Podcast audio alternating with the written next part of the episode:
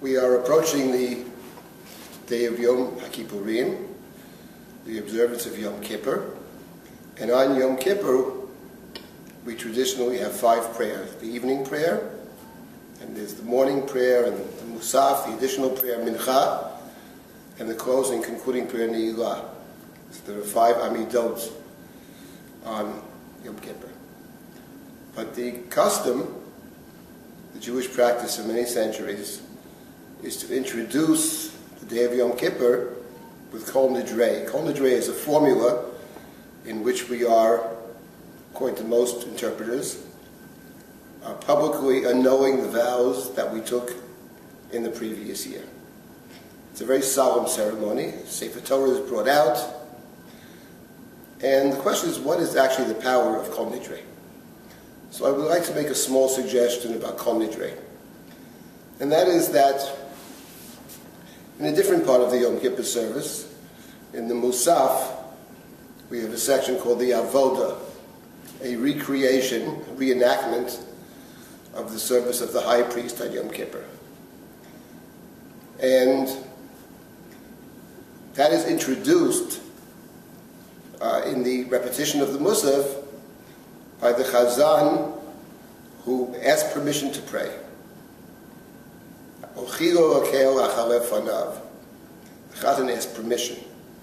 On Rosh Hashanah, in exactly the same place, the Chazan asked permission to pray, and it's followed by the three main themes of Rosh Hashanah, Malchiyot, Zichronot, and Shofarot, each of which is accompanied by the sound of the shofar.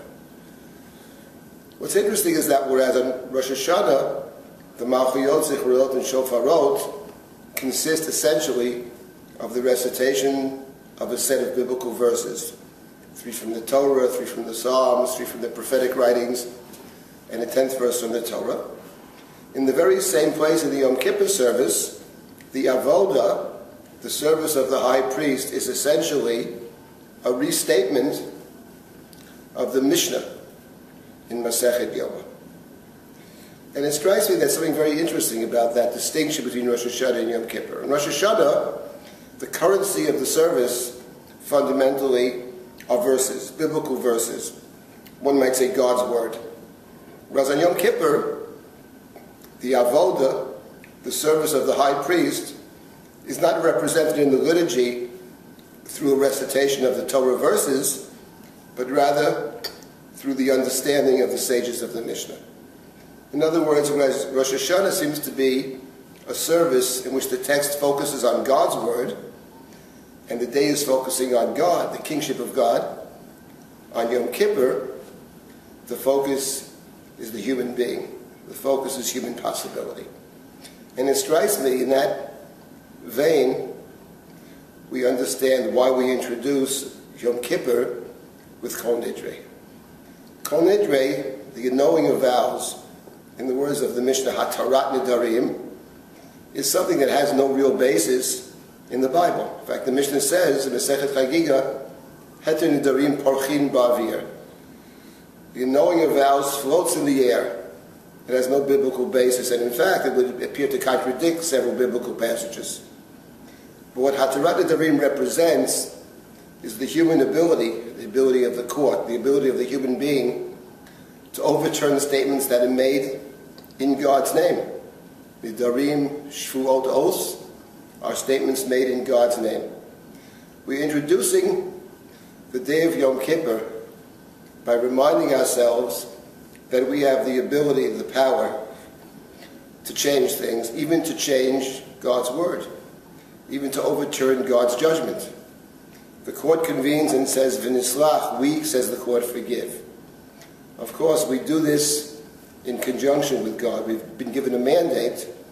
We understand that in some very deep way, all repentance is an act of grace on God's part.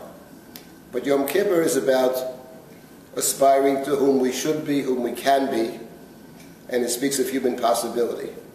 Rosh Hashanah is different. Rosh Hashanah is reminding ourselves that we live in God's world.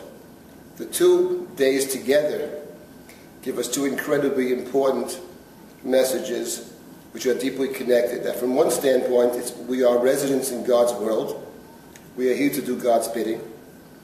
But Yom Kippur reminds us of our potential, of our possibilities. It doesn't really contradict Rosh Hashanah. We're here to do God's bidding. We're to bring, we, but we bring to that work all of our energies, all of our potential, all of our abilities. On Yom Kippur, we say to ourselves and the world, we have the ability and the fact, the obligation to make a difference. And we can do it. That's the idea of the nullification of vows, that the court is mandated to perform.